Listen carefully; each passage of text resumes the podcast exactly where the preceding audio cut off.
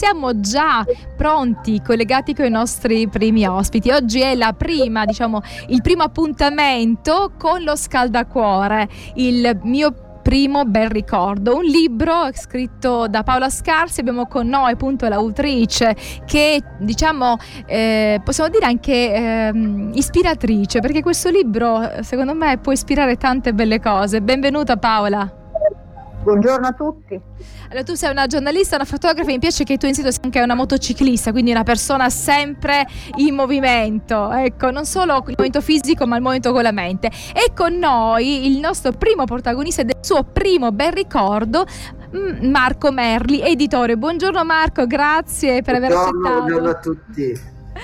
Allora, eh, oggi è il 6 marzo, voi non lo sapevate, ma oggi il 6 marzo è anche il mio compleanno, quindi oggi il 6 marzo è anche la nostra prima puntata di questa serie sui bei ricordi, quindi è stata una bella... Auguri, auguri. Non vale, non vale dircelo solamente adesso. E così eh, lo, lo ricorderò, auguri. grazie, lo ricorderò sempre. La prima puntata dello scaldacuore è stato il giorno del mio compleanno. allora, ehm, Paolo, questo libro è veramente un libro che ritengo eh, bello, originale, eh, forse un po' controcorrente perché in un tempo dove si corre tu fai una richiesta che è quella di eh, portare alla luce, no? far riemergere il primo, non un bel ricordo, il primo bel ricordo. Allora bisogna prendersi del tempo per potersi, eh, insomma, eh, per poter trovare con questo bel ricordo che eh, forse è un po' eh, troppo lontano no? da quello che è il presente. E il primo bel ricordo che hai scelto di proporci è quello di Marco. Vuoi un pochino presentarci brevemente Marco? Sì, allora, allora tanto... eh, sì, Marco, diciamo magari... che... Marco, prima magari dice qualcosa eh, Paola su di te, così vediamo quello che dice su di te ah, e poi andiamo a te, grazie. Sì. Allora, allora, partiamo dal concetto di primo ricordo. Io in realtà ho chiesto il primo, quello che chiudendo gli occhi ti viene in mente, cioè il più significativo, che eh, non è stato facile per quasi nessuno dei cento protagonisti del mio libro individuare di primo acchito, tutti mi hanno detto aspettami, aspetta, ci penso, perché non è facile individuarlo. Dopodiché la scelta del primo ospite, primo protagonista di questa prima puntata, che è il tuo compleanno, anche il tuo compleanno, sottolineo nuovamente, eh, è stata quella di Marco Merli, cioè del mio editore. Eh, l'ho fatto per, per, molti motivi, è il mio editore, è un amico, è, lui è rimasto a Genova, io sono andata via da Genova quasi 40 anni fa, vivo vicino a Roma e, e mi sembrava importante segnalare, sottolineare eh, l'idea dell'editore, la figura dell'editore che spesso rimane dietro le quinte, c'è sempre scritto edizioni, in questo caso Erga, edizioni Picco Pallino e poi l'editore. Come ho visto anche l'autore per i lettori spesso è una figura misteriosa e quindi mi è spiaciuta ecco, questa, renderlo protagonista di questa prima puntata. Allora Marco, prima di passare al tuo primo bel ricordo, volevo che tu potessi condividere con noi cosa significa fare l'editore, perché magari per chi non è del mestiere, non so, è una professione o qualcosa di più di una professione, come la vivi?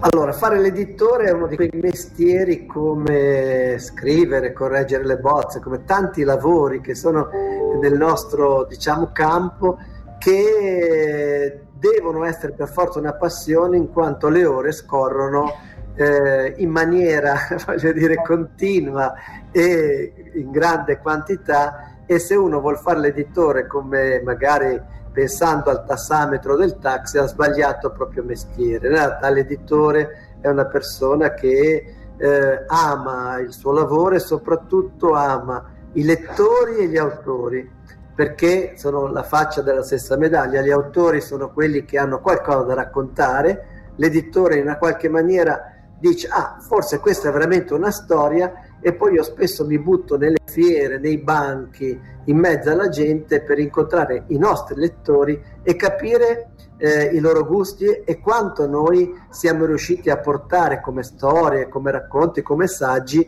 che mancavano in una qualche maniera nel mercato, in un mercato in cui si fanno quasi 70.000 libri all'anno, tanto per dare un dato, con 2.000 librerie, quindi voglio dire uno, una, un mercato antico dove l'unica innovazione che c'è stata è le librerie online e per quanto riguarda il prodotto i libri polisensoriali che noi stiamo facendo ormai da tre anni e che il prossimo della Paola sarà polisensoriale, cioè la carta che dialoga col web, con i video, con gli audio, con la lingua dei segni, con la lettura facilitata. Stiamo facendo libri per bambini eh, che sono veramente per tutti in lingua e tutto questo grazie alla carta che si innova e quindi anche la lettura, il modo di approcciarsi no? si rinnova e cerca di ehm, stare vicino al passo con quelle che sono le esigenze no? che aumentano da parte dei lettori. Quindi per ognuno c'è il modo di poter leggere o di ascoltare un libro, perché anche a volte no, l'audiolibro è importante quando si hanno ad esempio delle difficoltà come la dislessia, quindi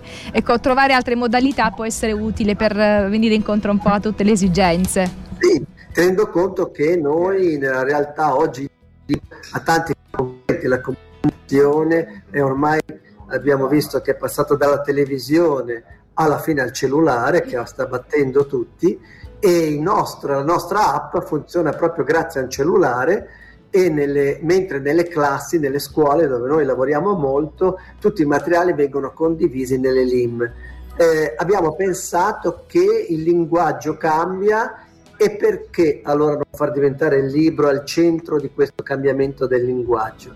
Ecco, e il nostro libro ha queste caratteristiche, questo mi rende orgoglioso perché faremo nel, 60, nel 24 i nostri 60 anni eh, di casa editrice. Eh, prima ne abbiamo persi purtroppo circa 14 perché abbiamo cambiato nome nel 64 e quindi questa per noi faremo un compleanno sull'innovazione. Quindi diciamo ecco. che è una comunicazione familiare, mi pare di capire che comunque diciamo, sì. eh, è qualcosa che già aveva iniziato tuo papà forse, o sbaglio? Esatto, mio padre ha fondato la casa editrice negli anni 50 col nome Le Tre Caravelle, è diventato Erga nel 64, Erga che è diciamo, l'acronimo di eh, edizioni, realizzazione grafiche, trattino artigiana, perché mio padre ci teneva a dire trattino, perché sennò è sbagliata diciamo, la dizione, perché noi eravamo di quelli che eh, facevamo tutte le cose a mano, i libri a mano, quei legatori a mano, eh, perché un tempo, come dico,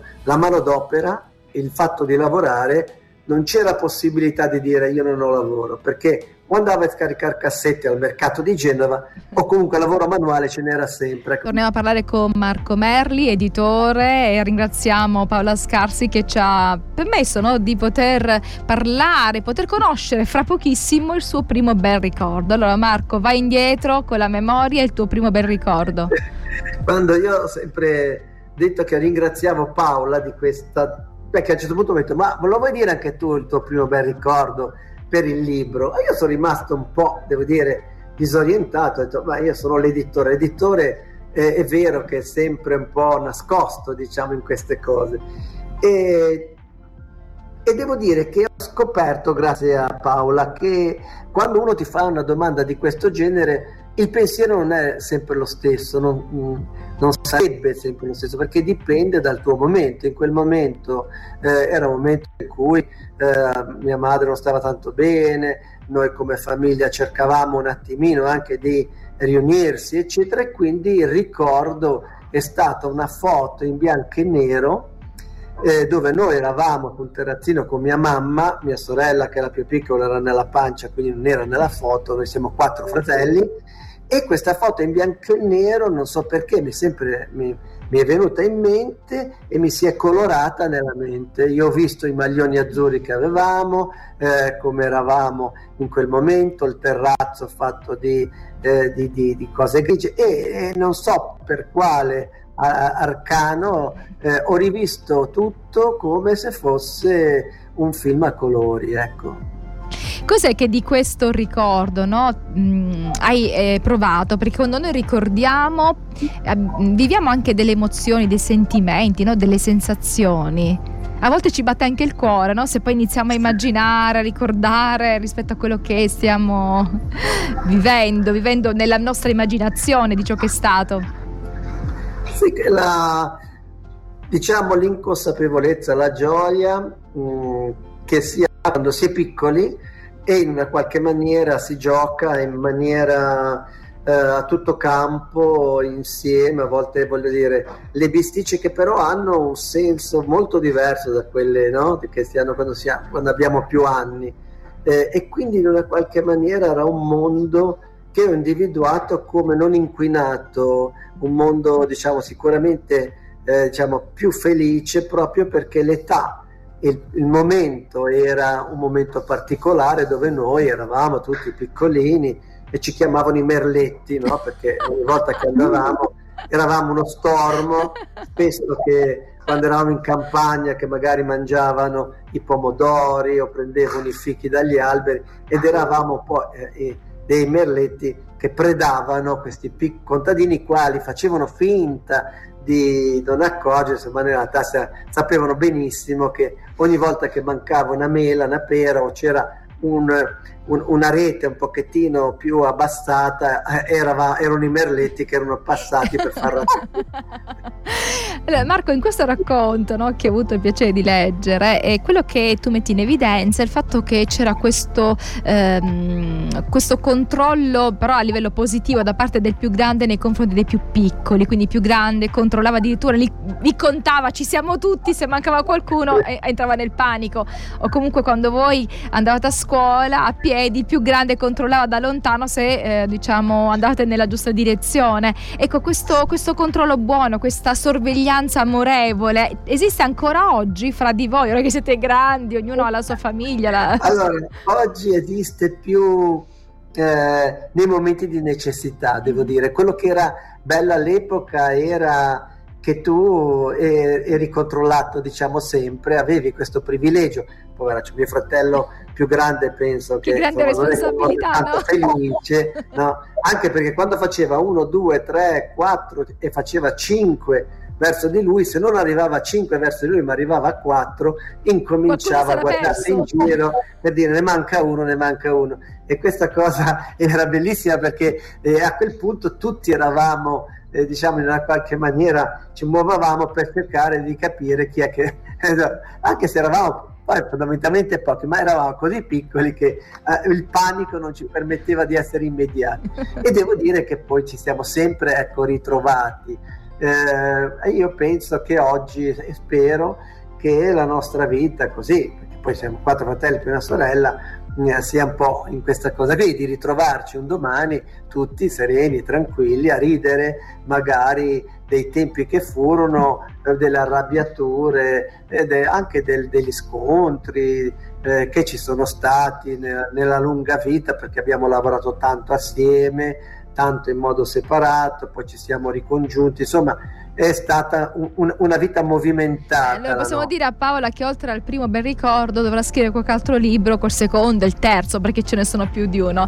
Paola, volevo chiederti, nel trascrivere, nel riportare poi questi ricordi, cos'è che è rimasto a te? Perché tu hai cento no, di questi bei primi ricordi di vari, uh, di vari nomi. Alla fine qual è la, il, tuo, il tuo posto, qual è la tua emozione?